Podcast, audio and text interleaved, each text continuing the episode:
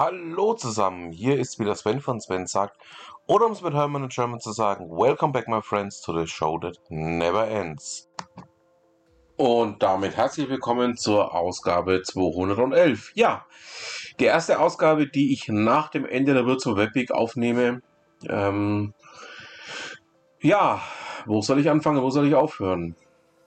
Ähm, war wieder sehr tolles, sehr vielfältiges Programm. Ich habe ähm, wieder viel für mich mitgenommen. Was ich dieses Mal allerdings bemängeln möchte, ist ganz einfach die Tatsache, dass äh, zu viele interessante Veranstaltungen gleichzeitig stattgefunden haben.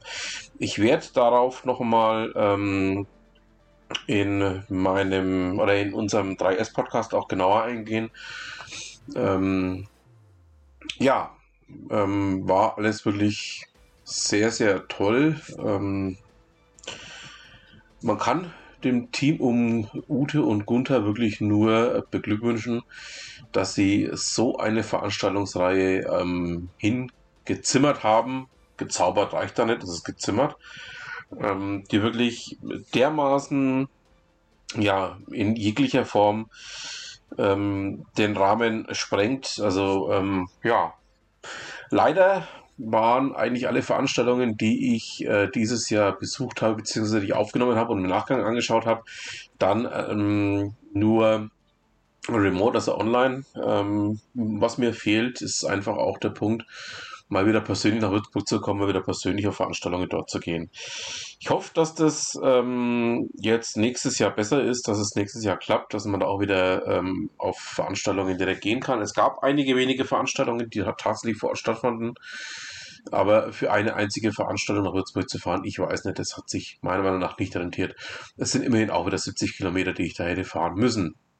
Aber wie gesagt, ähm, ja, Respekt vor dem Team, Respekt vor Ute, Respekt vor Gunther, dass sie sowas auf die Beine gestellt haben. Ähm, wir können da gerne auch mit einem Superlativ oder mit einem Superlativ ähm, weitermachen, was die Webpick angeht. Ähm, es ist einfach, ja, der Punkt, ähm, wo man sagen muss, das ist definitiv ein Brett.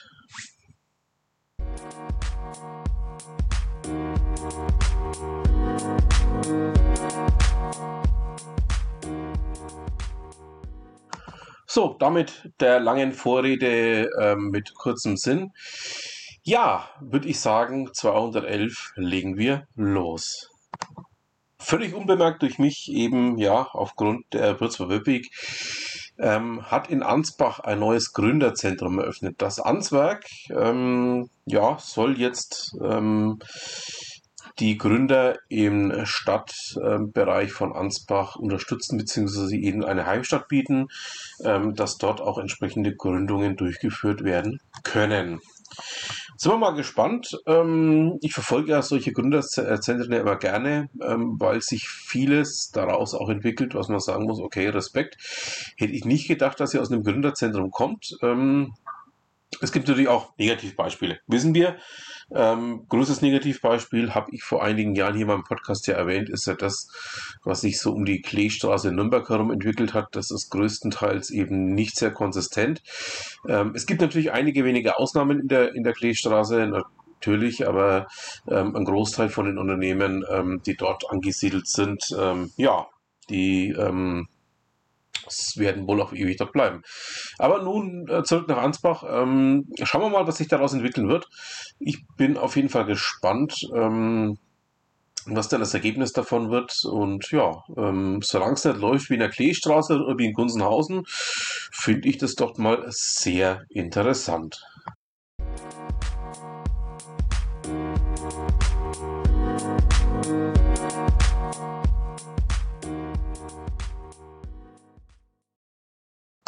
Das von mir gerne seit einem Weggang von Gabor Steingart auch mal, ja, mit Häme überzogene Handelsblatt hat einen sehr richtigen, sehr wichtigen Artikel veröffentlicht zum Thema, wie denn die KfW jetzt die Ampelpläne retten soll.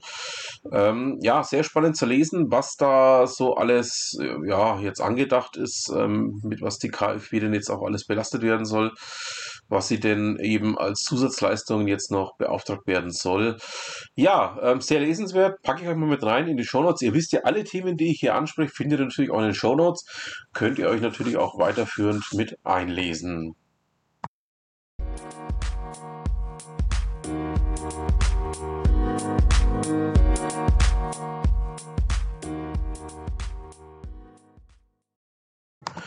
Kommen wir nun zu einem Thema, das ich ähm, nicht das erste Mal höre, muss ich ehrlicherweise zugeben. Ich bilde mir ein, es war 2018 und es müsste entweder das Barcamp Regensburg oder das Barcamp Würzburg gewesen sein, in der eigentlich die gleiche Thematik schon mal vorgestellt wurde. Es geht darum, ähm, Alexa soll in Seniorenwohnheime oder auch Gesundheitseinrichtungen einziehen und soll dort eben ja die Möglichkeit bieten, ähm, Unterhaltung oder auch Kontakt ähm, der Bewohner darzustellen, ähm, aber auch ähm, ja, Zerstreuung und ähnliche Themen, ähm, was denn hier so alles ja in Zukunft möglicherweise machbar ist. Ähm, wie gesagt, ich habe das schon mal gehört. Ähm, ich kann mir leider nicht mehr noch ganz entsinnen, ob es jetzt in Regensburg oder in Würzburg war. Und das war im Rahmen von einem Barcamp. Also ähm, die Thematik ist mir jetzt nicht gänzlich neu. Und ähm, bildet euch mal euren eigenen Reim da drauf. Ähm, ich fand es sehr spannend, ähm, das Thema so anzugehen oder auch mal von der Sichtweise zu sehen. Ähm, da ist, denke ich mal, noch viel Luft nach oben. Es muss ja auch nicht unbedingt ähm, der Anbieter Amazon sein, es kann ja auch diverse andere Anbieter sein, den man da hierfür nimmt. Also da ist, denke ich mal, ähm, durchaus noch einiges an Möglichkeiten drin, die man da entsprechend einsetzen kann. Wie gesagt, aus meiner Sicht sehr spannendes Thema und ich würde mich freuen, wenn ihr mir da vielleicht auch die eine oder andere Rückmeldung dazu geben würdet, ähm, was ihr denn dazu denkt oder was ihr davon haltet.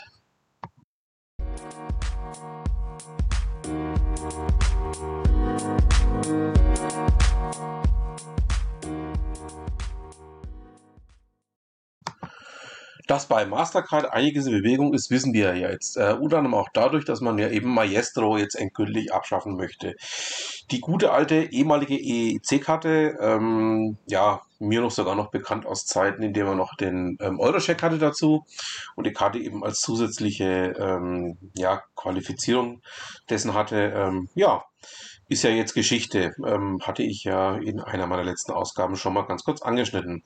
Jetzt ist es aber so, dass eben der, ja, doch auch mit wichtigste Anbieter ähm, Mastercard das Thema ähm, Kryptos für sich entwickelt oder entdeckt hat. Ähm, man erlaubt nun ähm, seine Plattform für Bitcoin-Zahlungen. Das heißt also, ähm, es wird sich auch in diese Richtung noch mehr tun, denke ich mal. Also ähm, es gibt ja jetzt auch schon den einen oder anderen Anbieter, der es auch schon verkündet hat. Eben äh, Revolut hat es verkündet. Ähm, ähm, Moniz hat es verkündet und noch zwei, drei weitere Anbieter, mit denen ich immer wieder in Kontakt stehe, haben auch schon verkündet, dass in diese Richtung jetzt dann ja losgeht. Ähm, sind wir mal gespannt, ähm, was dabei rauskommen wird. Ich denke mal, das wird uns jetzt auch ähm, in anderer Form noch länger verfolgen.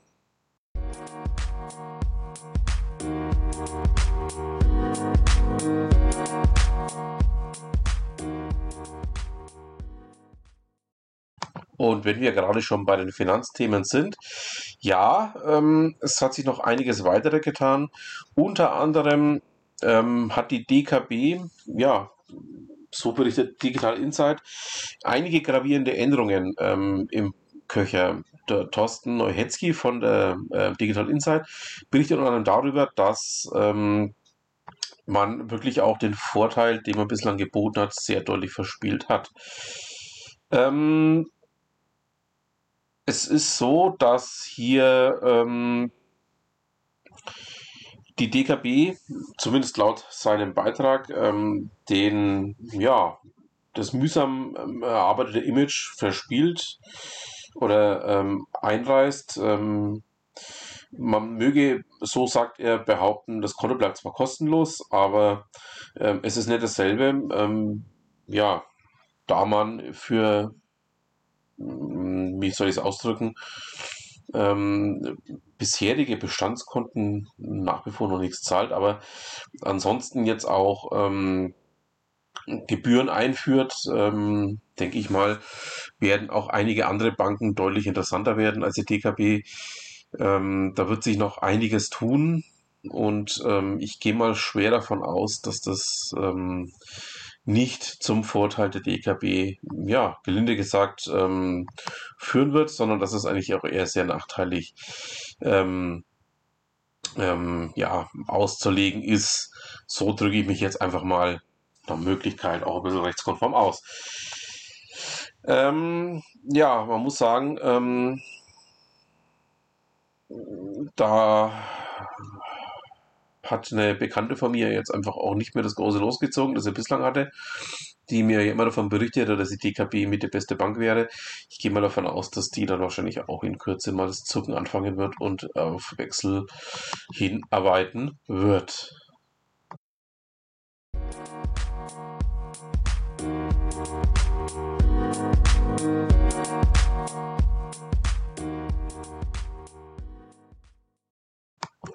Dann möchte ich aber auch noch eine wirklich gute Nachricht loswerden. Ähm, das Thema Schufa bzw. der Schufa-Score wird jetzt endlich ähm, ja, der Prüfung durch das EuGH zugeführt. Ähm, ihr wisst ja, ich habe mich schon ganz lange auch über alles aufgeregt, was zu diesem Schufa-Score ähm, gehört, was man nach wie vor noch nicht in irgendeiner Form ähm, herauslesen kann, zum Beispiel wie er berechnet wird, wie er dargestellt ist und ähm, noch vieles weiteres mehr, weil es einfach auch ähm, aus meiner Sicht notwendig wäre, das offenzulegen beziehungsweise das auch transparent zu tun. Tut man nicht, ähm, führt dazu, dass ähm, sehr viele Entscheidungen, die von Banken, die von Kreditgebern und Ähnlichen durchgeführt werden, einfach nicht nachvollziehbar sind. Ähm, ich habe die Schufa ja schon mehrfach in meinem Podcast hier auch ähm, angegangen, aus dem Grund, ähm, ich war auch großer Verfechter des Projekts Open Schufa, das leider dann eingestellt wurde, weil einfach die Datensätze, die geliefert wurden, nicht der Menge entsprachen, die man benötigt hätte, um das Ganze mal deutlich auch auszulesen. So, sind wir mal gespannt, was dabei rauskommt, ähm, was das EuGH dazu sagt. Ich hoffe, dass es eine verbraucherfreundliche Entscheidung wird.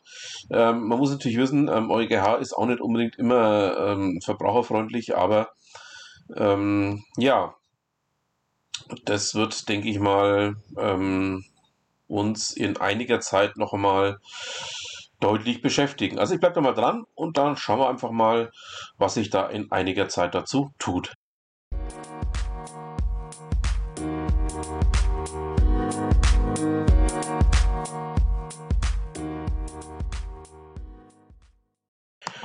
Da wir ja vorhin schon mal ganz kurz das Thema Weg auch hatten, was heißt kurz, ähm, ich habe es ja als Einleitung mitverwendet und habe auch ein bisschen erzählt, wie es dort eben war.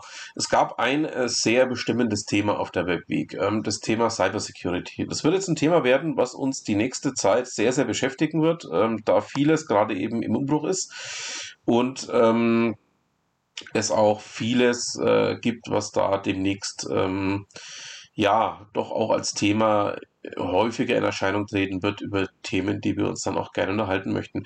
Die Basler Zeitung hat hier ähm, ähm, ja einen Beitrag geliefert, den ich euch ans Herz legen möchte, ähm, weil er mal aufzeigt, wie denn eben der Gegenangriff für diese Cybersecurity-Themen aussehen kann, was man als Möglichkeiten hat und wie man das Ganze auch umsetzt. Und ähm, einen zweiten Artikel, den ich noch mitliefern möchte, ist ein Thema, ähm, das ich ähm, auch schon des häufigeren ja, angesprochen habe. Ich glaube, das war aber nicht hier bei mir im eigenen Podcast, sondern das war, glaube ich, in einem Podcast, in dem ich auch zu Gast war.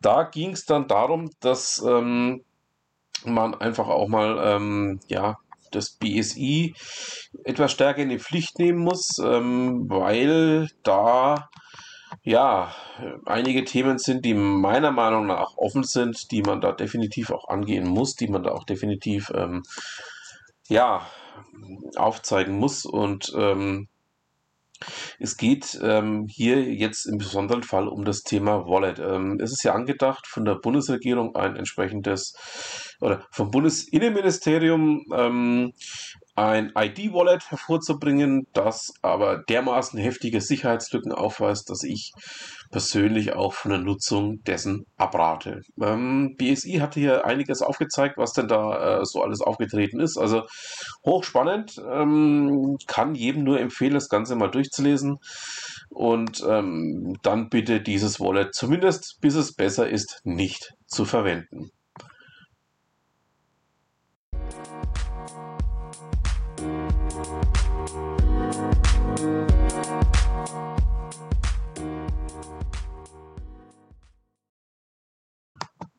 Und damit sind wir auch schon wieder fast am Ende unseres kleinen Podcastes hier. Ihr wisst ja, es gibt noch einen ja, ganz festen Bestandteil meines kleinen Podcastes, ähm, den wir heute noch nicht hatten. Kommen wir nun zu Ute Mündlein. Den Beitrag, den ich euch hoch heute vorstellen möchte, ist der erste Teil einer Reihe zum Thema Fokus und Zeit. Es geht in diesem Beitrag um das Themen oder um den Themenbereich Projekt ähm, gegenüber Aufgabe. Ähm, es geht darum, dass man ja zum einen genügend Zeit braucht, um diverse Projekte auch anzugehen, aber sich andererseits auch ähm, diverse Aufgaben stellen muss, ähm, diverse Aufgaben klar definieren muss und auch zeitlich abgegrenzte Aktionen daraus hervorleiten muss. Ähm, Finde ich sehr spannend. Solltet ihr mal reinschauen und euch eure eigenen Gedanken zu machen. So, damit haben wir es dann auch für diese Ausgabe. Ich bedanke mich fürs Zuhören, wünsche noch eine schöne Restwoche, ein schönes Restwochenende, wann immer ihr mich hört. Und damit bleibt mir einfach nur noch zu sagen, vielen Dank fürs Zuhören und was immer Sie machen, machen Sie es gut.